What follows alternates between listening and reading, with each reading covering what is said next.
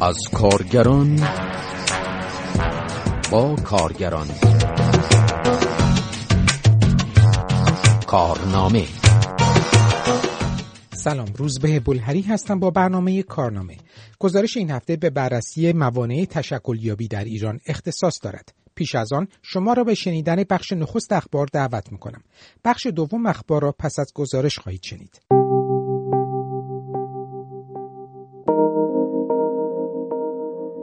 آمار مرکز پژوهش های مجلس حاکی است که 60 درصد کارگران ایران بیمه ندارند.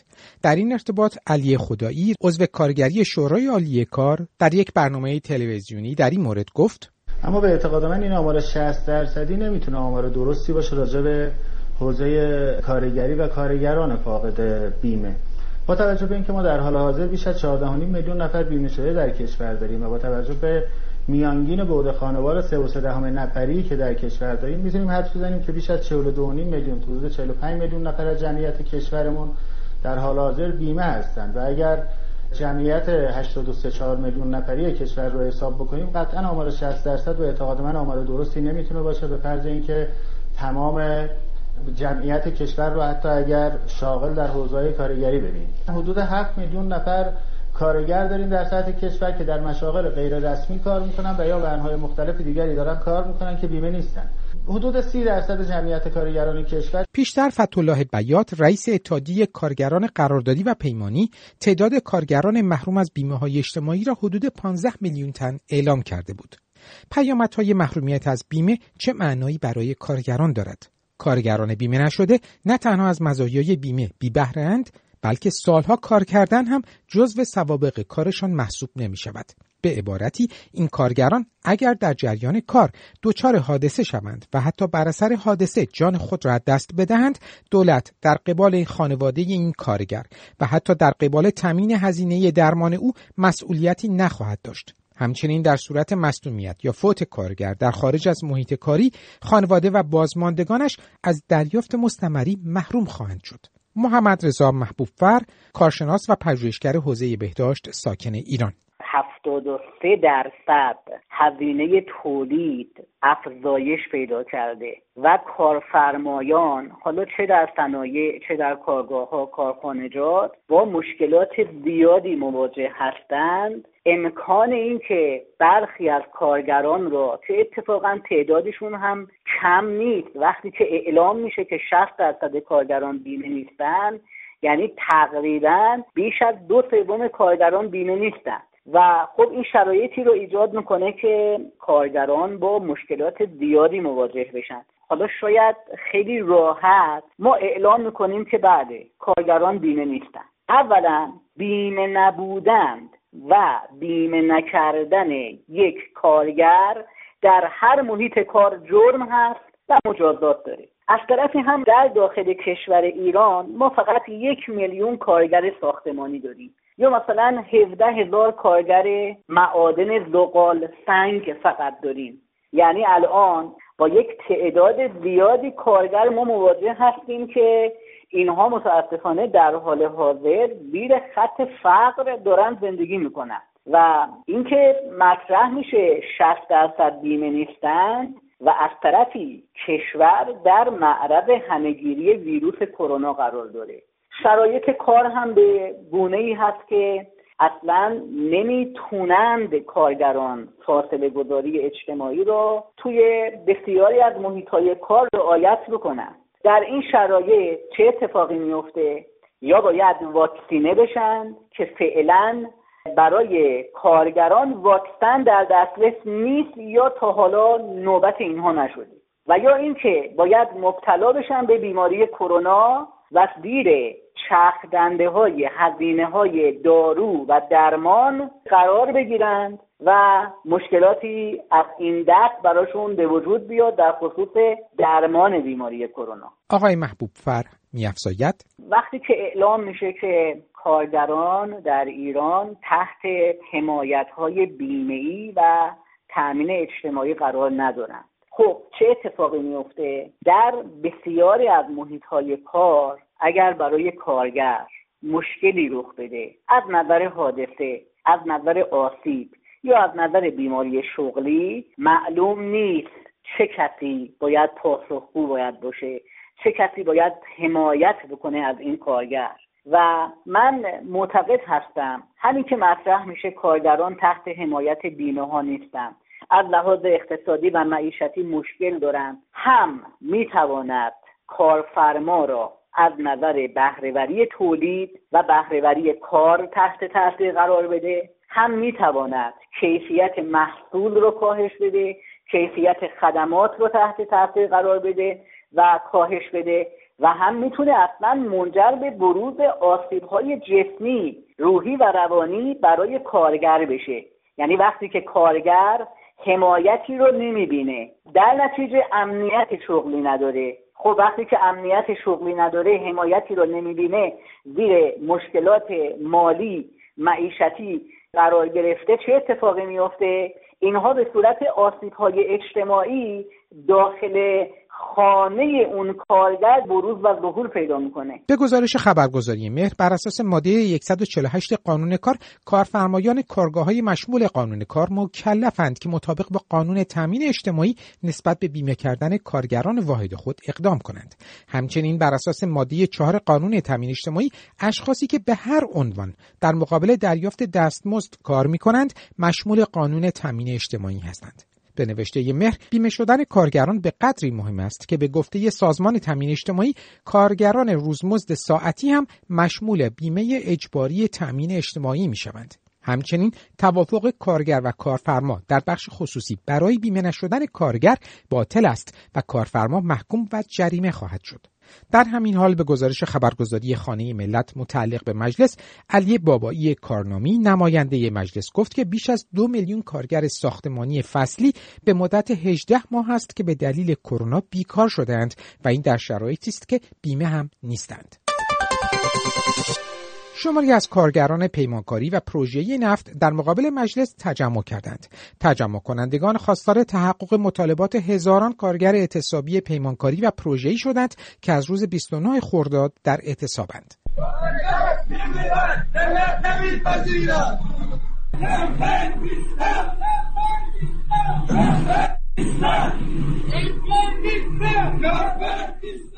هزاران کارگر پیمانکاری و پروژه نفت خواستار افزایش دستمزد بر مبنای لیست پیشنهادی کارگران تغییر نوبت کاری به 20 روز کار و 10 روز استراحت حذف شرکت های پیمانکاری بهبود وضعیت محیط کار و خوابگاه ها هستند. تا کنون ده شرکت پیمانکاری با افزایش دستمزدها و مدت مرخصی کارگران خود موافقت و قراردادهای جدیدی با آنها امضا کردند بیش از یک هزار کارگر پروژه‌ای در توماری خواستار حل مشکلات شغلی و معیشتی خود شدند. به گزارش خبرگزاری ایلنا امضا کنندگان تومار خواستار افزایش دستمزدها بر مبنای لیست کمپین 2010 و تغییر طرح اقماری 24 روز کار 6 روز مرخصی به 20 روز کار 10 روز مرخصی برای مدت زمان کافی برای حضور در کنار خانواده و فرزندان شدند. در این تومار همچنین بر لزوم نظارت بر واریز حقوق کارگر در ابتدای هر ماه و بدون تأخیر از سوی پیمانکاران واریز حق بیمه طبق عنوان شغلی و مبلغ پرداختی ماهانه هر کارگر برای داشتن سابقه بیمه سخت و زیان آور و حذف بیمه کارگر ساده برای کارگران فنی و استادکاران از سوی وزارت کار و شرکت نفت تاکید شده است. آنها همچنین خواستار حذف پیمانکاران در امور فنی و تخصصی از پروژه های نفت، گاز و نیروگاهی، پرداخت مزایای قانونی از جمله عیدی، سنوات، هزینه رفت و برگشت به مرخصی و محل کار، حق اولاد، بن کارگری، بدی آب و هوا و سایر مزایا شدند. اختصاص اتاقهای چهار نفره، اتوبوس‌های کولردار برای انتقال نیروها به محل کار و خوابگاه، حذف غذاهای بیکیفیت، ارتقای بهداشت خوابگاه و خدمات رفاهی و تحویل یک نسخه از قرارداد به کارگر از دیگر مطالبات این یک هزار کارگر پروژه‌ای هستند. جمعی از قبول شدگان آزمون استخدامی سال 99 آموزش و پرورش موسوم به کارنامه سبز حدود یک هفته در اعتراض به استخدام نشدن خود در مقابل ساختمان وزارت آموزش و پرورش در تهران تجمع و تحسن کردند. کارنامه سبزها در اعتراض به تحقق نیافتن مطالبه ایشان از سال گذشته تا کنون تجمعهای متعددی برگزار کردند. جمعی از معلمان شاغل و بازنشسته با تجمع در مقابل مجلس و سازمان برنامه و بودجه خواستار تحقق سریع مطالبات سنفی خود از جمله اجرای طرح رتبه بندی معلمان شدند.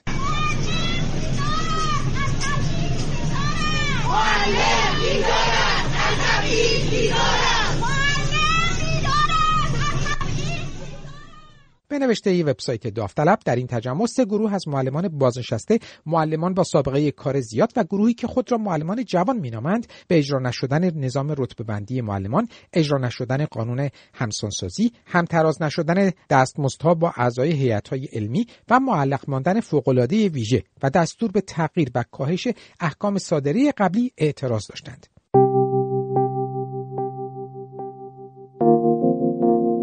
شنونده کارنامه هستید. مجله‌ای درباره کارگران.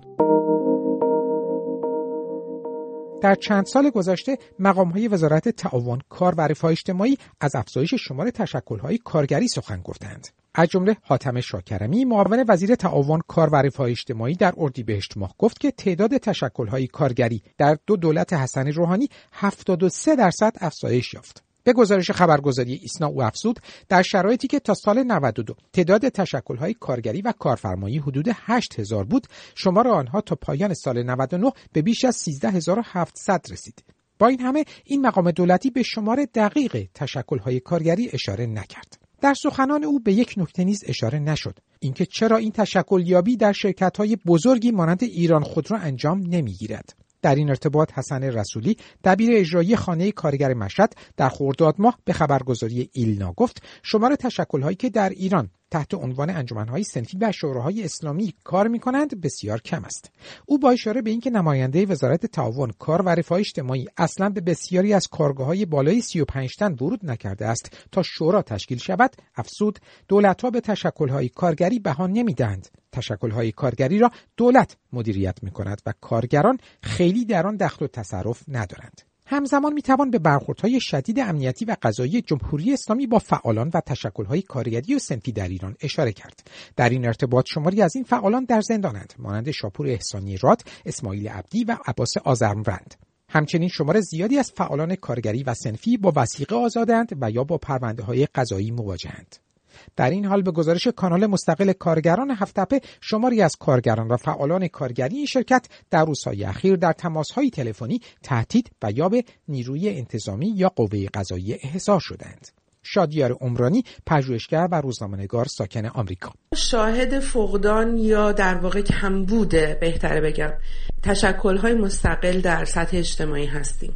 از جمله تشکلات کارگری هم اگر بخوان در ساحت مستقل از دولت و در به صورت خیلی ارگانیک در محیط کار یا محیط اجتماعی شکل بگیرن به شدت سرکوب میشن. دلیل اول نبودن یا ندیدن این حق به عنوان حق اجتماعی چه در قانون اساسی و چه در قانون کاره. که این دست رو باز می‌ذاره برای دولت ها و هر کسی که در قوه قضایی قرار بگیره که هر گونه تشکلی که حتی به صورت خیلی ارگانیک در هر سطح کوچکی در جامعه اتفاق بیفته رو به عنوان جرم بیانگارن و جرم انگاری در کنارش مجازات هم به همراه خواهد داشت و دائما شما این رو خواهید دید که فارغ از اینکه چه کسی در قوه قضایی قرار بگیره یا در دولت قرار بگیره مسئله حضور یا ارتباط با هر سازمان مردم نهادی جرم انگاشته میشه. حتی زمانی که اعتراض کارگری رخ میده در هر ظرفی حالا در ظرف سندیکایی یا ظرف متشکل تر در شکل های دیگه اتفاق بیفته. کسانی که مثلا روزنامه که در این حوزه کار می‌کنن علاوه بر این که تحت فشار قرار می‌گیرن و آزادی بیانشون سلب میشه و جرم های امنیتی براشون فرض میشه ارتباطشون با این تشکل ها هم جرمنگاری میشه. فارغ از اینکه حتی اگر اون اعتراض کارگری در سطح قانونی بتونه حکم مطلوبش رو بگیره.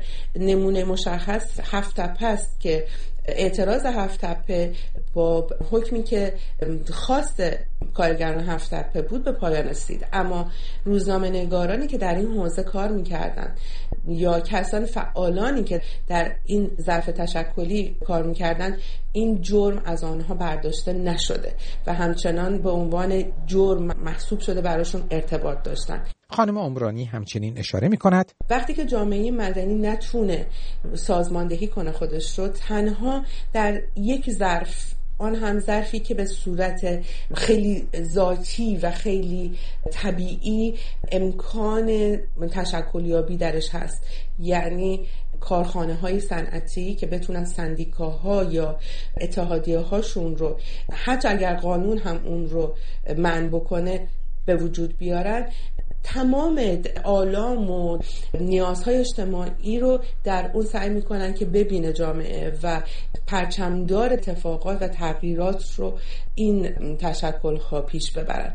با وجود فضای امنیتی موجود یک اعتراض سنفی کارگری اگر مورد حمایت جاهای دیگه و جریانات و جنبش های دیگه حتی در حد خبررسانی و روزنامه نگاری قرار بگیره پیامدهای امنیتی داره برای کسانی که ورود می‌کنن. و تنها راهی که میشه جلوی نیستاد ظاهرا اگر قرار بود قانونی تغییر بکنه تا این 42 سال می‌کرد تنها تعداد زیاد و گسترش این تعداد تشکل های مستقل کارگری و اجتماعی هست که بتونه آنقدر این مسئله گسترش پیدا بکنه که از زیر یعنی نرمالیزه بشه وجودش و ضرب امنیتی رو به مقدار زیادی کم بکنه. مادامی که ازش صحبت نمیشه انگار این جرم پذیرفته میشه از سمت اجتماع و این سرکوب این امکان موجود نخواهد بود که در مقابل امنیتی سازی تشکلیابی در ایران بیستیم. بهرنگ زندی روزنامه‌نگار ساکن آمریکا هم درباره موانع تشکلیابی عقیده دارد. مشاهده اول در مورد موانع تشکلیابی کارگران خود پدیده جمهوری اسلامی است که در قوانینش نه ظرفیت مشخص و دموکراتیکی برای ایجاد تشکلهای مستقل کارگری وجود داره و نه خودش حتی در اجرای سیاست ها گامی در جهت تقویت تشکل های کارگری برداشته نه تنها این گام رو بر نداشته بلکه با دستگاه غذاییش با نیروهای امنیتیش تلاش کرده که فعالان کارگری رو که در زمینه ایجاد تشکل های مستقل کارگری فعالیت می‌کنن دستگیر کنه و از طرف دیگر خود تشکل های قلیل مستقل کارگری که در ایران در دو دهه گذشته فعالیت می‌کردن رو هم سرکوب کنه. فراتر از این مسئله خصوصی سازی هم نقش ویژه و برجسته بازی می‌کنه. به خصوص پس از اجرای این سیاست ها در ایران پس از دوران جنگ خب یکی از مشخصات بارز و خصوصی سازی موقتی سازی نیروی کار ارزان سازی نیروی کار مقررات صدایی هاست. این اتفاق در ایران در سطح گسترده ای افتاد. حداقل 90 درصد قرارداد کار رو تنظیم به که دائم بودن تبدیل به قراردادهای موقت کرد. این کارگران رو با وضعیت اقتصادی و معیشتی که بسیار سخت بوده و باش روبرش بودن با حقوقهای پرداخته نشده با بیمه های معوقه و چیزهای مختلفی روبرو کرده که کارگران رو در متنی قرار میده که فقط به گرد همایی های جمعی و جمع های موقت برای پیگیری خواسته های موقت اکتفا بکنن و این مانع از این شده که کارگران رو به سطح بعدی که خب سطح مهمتر ایجاد تشکلهای پایدارتر دموکراتیکتر تشکلی که اعمال نظر همه کارگران دروش در اون در نظر گرفته بشه و بسیاری از مشخصاتی که ما به عنوان مشخصات بارز تشکلهای مستقل کارگری می‌شناسیم مانع از این شده که حتی به این بیاندیشن. هرچند که تلاشایی که از طرف کارگران در هفت تپه انجام شد در بازگشایی سندیکای نیشکر هفت تپه در مجمع عمومی که در فولاد برگزار شد در سال 97 اعتصاب بزرگی که رانندگان شرکت واحد اتوبوس رانی سال 84 و 85 رو انداختن. همه تلاشایی که از طرف تشکل مستقل کارگری انجام شده با در نظر گرفتن این دو شرایط بسیار جدی تشکل ها تونستن در سالهای گذشته کاری بکنن. و خب از این لحاظ به نظر من در کشورهایی هم که حتی این ظرفیت های دموکراتیک در قانون وجود داره به نوعی موقتی سازی باعث شده این کشورها بیشتر به اون ارزش هایی وفادار بمونن که اقتصاددانان طرفدار خصوصی سازی بیان می‌کنن. یعنی حتی در جایی این تئوریسین هایی مثل هایک افراطی میشن که میگن که هایک به اقتصاددان اتریشی که به اصطلاح سندیکاهای کارگری یکی از موانع سازوکار و کار بازار آزاد هستند در همین حال آنتونیو گوترش دبیرکل سازمان ملل متحد در گزارشی درباره ایران با استقبال از آزادی جعفر عظیم‌زاده مدیر هیئت مدیره اتحادیه آزاد کارگران ایران در ماهای اخیر گفت که تنها در مدت یک سال بین آوریل سال 2020 تا آوریل امسال دست کم 37 کارگر و فعال کارگری بازداشت شده و 46 تن به زندان یا تحمل شلاق محکوم شدند. آقای گوترش در این مورد از مهران رعوف، علی نجاتی، اسماعیل عبدی، آرش جوهری و داوود رفیعی نام برد.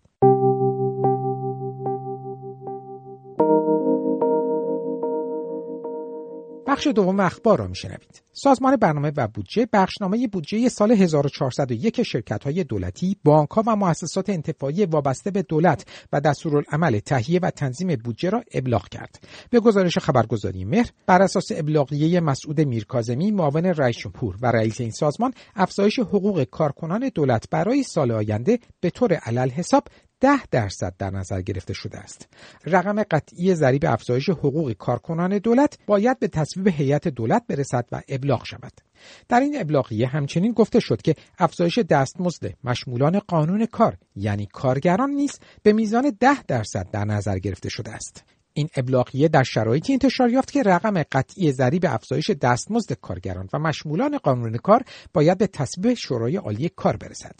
در حال حاضر حداقل دستمزد ماهانه کارگران متأهل مشمول قانون کار حدود 4 میلیون و 500 هزار تومان است. این در شرایطی است که بانک مرکزی در زمستان سال گذشته گفت که هزینه زندگی ماهانه در شهرهای ایران 10 میلیون تومان و در تهران 11 میلیون تومان است.